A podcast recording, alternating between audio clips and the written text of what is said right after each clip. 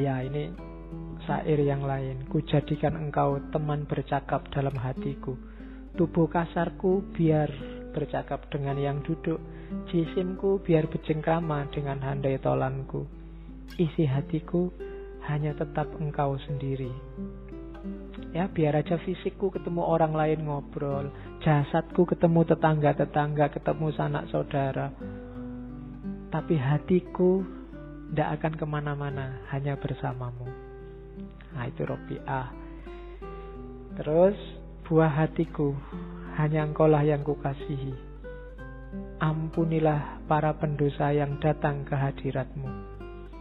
Dia tidak mendoakan dirinya, mendoakan selain dirinya. Kalau ada orang berdosa datang kepadamu, ampuni saja.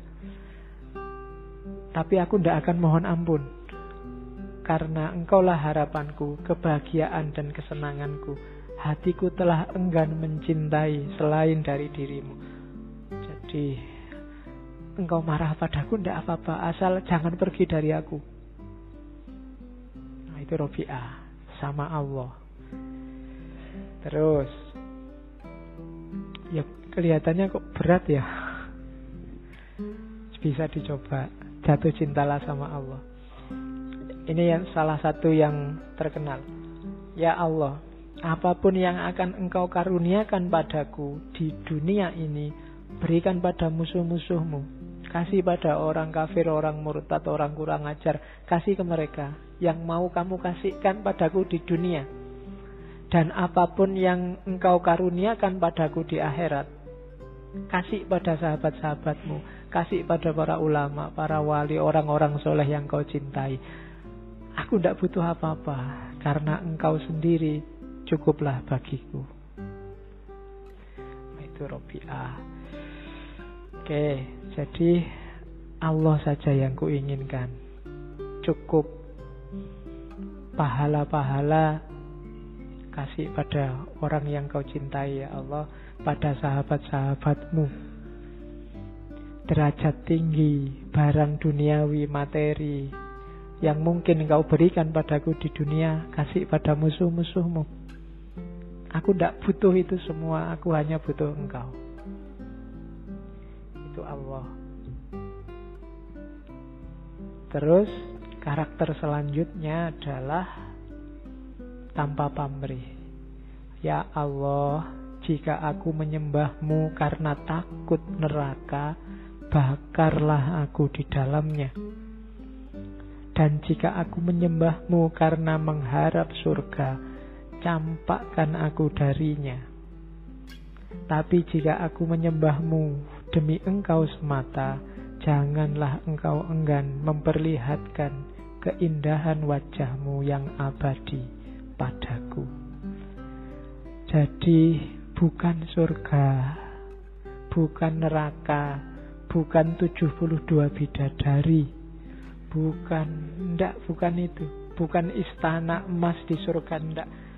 Aku ndak butuh itu. Kalau ibadahku, semua yang kulakukan ini untuk itu, kasih kebalikannya. Kalau ibadahku karena takut neraka, masukkan aku ke neraka.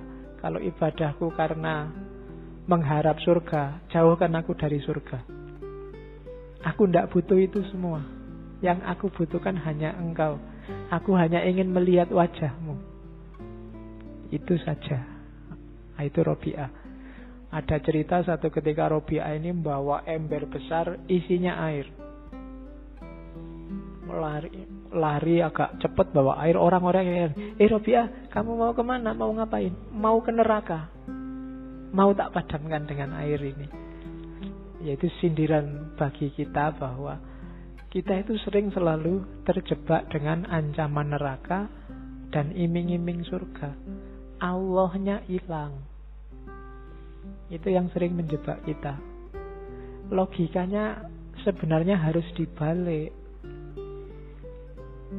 Surga dan neraka itu ngikut Allah, bukan Allah ngikut surga dan neraka.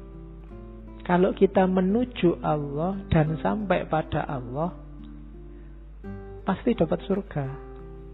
Tapi kalau target kita surga, belum pasti kita dapat Allah. Banyak orang ibadah tertipu oleh iming-iming surga dan neraka ini. Kalau di teorinya Robiah. Jangan itu. Hidup ini innalillahi wa ilaihi roji'un. Kepada Allah itu mukhlisina lahuddin. Ikhlas untuk Allah. Bukan untuk surga, untuk neraka. Surga neraka itu anggap aja iming-iming untuk nambah semangat. Tapi tujuannya bukan itu. Sama kayak kamu misalnya punya adik kecil disuruh belajar susah. Akhirnya, adalah kalau mau belajar, besok tak ajak jalan-jalan ke mall. Tujuannya kamu belajar kan pinternya, bukan jalan-jalan di mallnya. Tapi anak kecil ini yang dia pikir jalan-jalan di mallnya tidak masalah. Tapi kan nanti akhirnya dia pinter. Aw awalnya surga dan neraka mungkin pakai logika ini. Jadi mungkin dulu orang susah zaman Nabi kalau marilah kita menyembah Allah ikhlas. Tidak usah mikir imbalan, mungkin tidak ada yang mau. Tenang aja, besok di surga dapat rumah gratis. Terus ada kolam susu, kolam madu, ada bidadari. Berpuluh-puluh diajak perang susah. Ayo kita jihad. Kalau meninggal langsung disambut 72 bidadari loh. Wah iya ini kan kamu semangat. Yang dipikir lumayan 72 dua bulan lebih itu bisa gonta ganti pikiranmu kan ke situ. Ya kan? Padahal Robi Anda. Jangan ketipu dengan itu nanti ikhlasnya hilang. Maka maka Robiah mungkin gemes sama kita. Kok bolak-balik orang ditakut-takutin neraka terus dia bawa ember besar. Mau ke mana Robiah?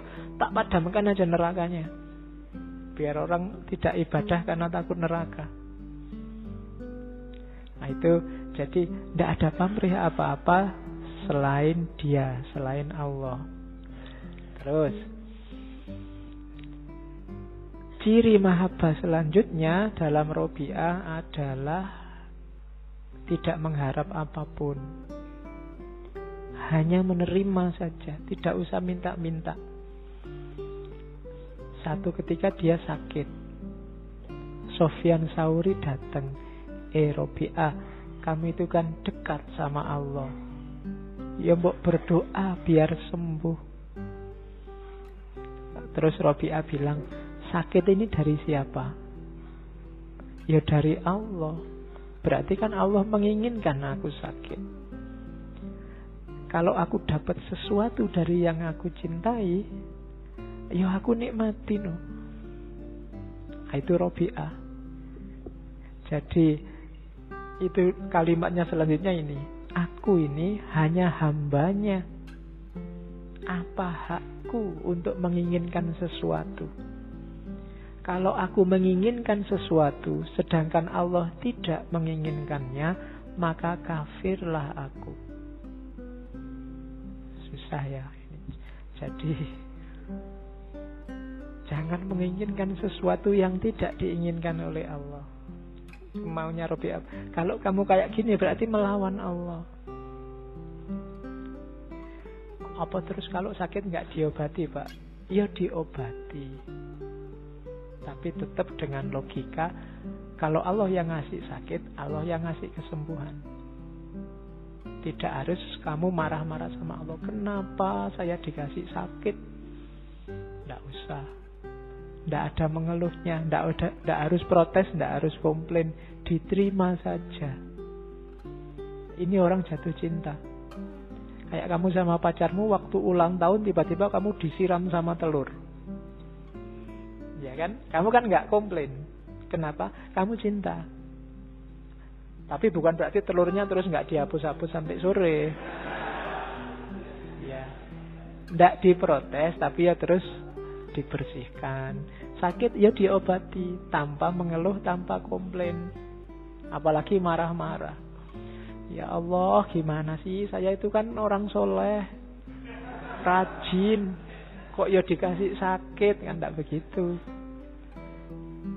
jadi ndak malah istilahnya Robiah ekstrim kalau aku menginginkan sesuatu yang berbeda dengan keinginannya Allah, maka kafirlah aku. Yang dikafiri apa? Kufur atas apa? Kufur atas pemberiannya Allah.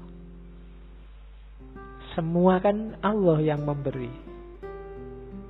Kamu sehat, kamu sakit, kulitmu mulus apa kasar, putih apa hitam, rambutmu keriting apa lurus, itu kan pemberiannya Allah. Jangan komplain, Pak. Saya kok lahir di Indonesia ya, Pak. Akhirnya pesek hidungnya. Coba lahir di India, mungkin hidungnya lebih panjang. Nah, itu namanya komplain. Allah sudah mengendaki itu ya sudah. Kan kamu sering mengeluh gitu. Coba kemarin saya anaknya Jokowi, Pak. Nah. Kamu protes. Enggak. Allah sudah menginginkan itu ya sudah. Diterima saja, disyukuri. Kalau enggak, karena lawannya syukur itu kan kufur. Kalau kamu enggak terima itu namanya kufur. Kenyataannya memang sudah begitu. Mau gimana? Kamu jago siapa yang jadi kok malah siapa? Ya sudah, berarti Allah menghendaki itu. Ya bukan berarti terus kalau kamu tidak setuju diam saja. Ya kayak sakit tadi loh. Ya diobati, tapi tanpa harus komplain, tanpa harus protes. Yang paling bagus apa? Engkau harus menginginkan segala sesuatu yang diinginkannya sesuatu agar engkau menjadi hambanya yang sejati. Semata-mata agar engkau menjadi hambanya yang sejati. Namun tidak masalah jika memang dia memberikannya. Berobat kok masih tidak sembuh? Ya sudah. Karena yang memberikan kesembuhan juga Allah. Sebagaimana Allah memberikan sakit. Jadi logika utama seorang pecinta hanya satu cukup yang dicintai saja. Kalau cinta pada Allah berarti ya cukup Allah saja. Tidak masalah. Kehilangan apa pun tidak masalah. Asal tidak kehilangan Allah. Jadi ada musibah, ada kemalangan apa pun dalam hidupmu. Terimalah satu yang kamu jangan sampai hilang Allahnya. Kehilangan segalanya tidak masalah, asal jangan kehilangan Allah. Kehilangan hak pilih, kehilangan suara, kehilangan apa pun tidak masalah, asal jangan kehilangan Allah. Sekarang banyak yang kebalik kehilangan Allah ndak apa-apa asal jabatannya ndak hilang, asal pangkatnya ndak hilang, asal kekayaannya ndak hilang. Sekarang dibalik atau Allah dimanfaatkan demi kekayaan, demi jabatan, demi pangkat. Itu kondisi kita hari ini. Padahal kalau kita mencukupkan diri dengan pemberiannya Allah, sebaliknya nanti Allah juga akan mencukupkan hidup kita.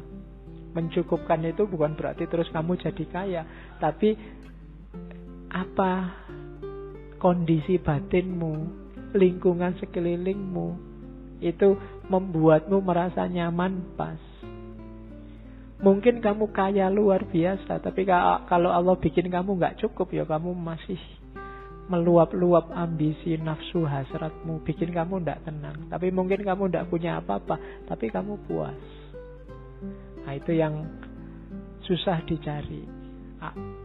Robiah menemukan itu lewat jalur cinta. Dan menurut Robiah dunia ini awal dan akhirnya akan ke situ. Selama kita belum menapaki jalur itu kita tidak akan ketemu puncaknya nikmatnya hidup nikmatnya hidup ada di situ. Makanya di antara kalimatnya dia menyebut biar waktu yang akan membuktikan bahwa tiap langkah yang telah dipijakkan, tiap tetesan keringat dan darah yang telah dialirkan, tiap jiwa yang telah melayang akan sampai pada satu keadaan di mana keadilan adalah nadinya, kesejahteraan adalah nafasnya, kebijaksanaan adalah sifatnya, dan ridho sang kholik adalah tujuannya. Semua ini terwujud jalurnya adalah mahabbah. Nanti waktu yang akan membuktikan dengan mahabbah semua kecapean, keringat yang menetes, darah yang mengalir, langkah yang dipijakkan akan membuahkan keadilan, kesejahteraan, kebijaksanaan, dan ridho dari Allah. Di luar jalur itu kita tidak akan ketemu kebijaksanaan, kita tidak akan ketemu keadilan, kita tidak akan ketemu kesejahteraan. Maka Robiah menyarankan jangan lupa mahabbah. Oke. Alhamdulillah. Itulah prinsip-prinsip mencintai Allah dalam pikirannya Robi'ah al-Adawiyah.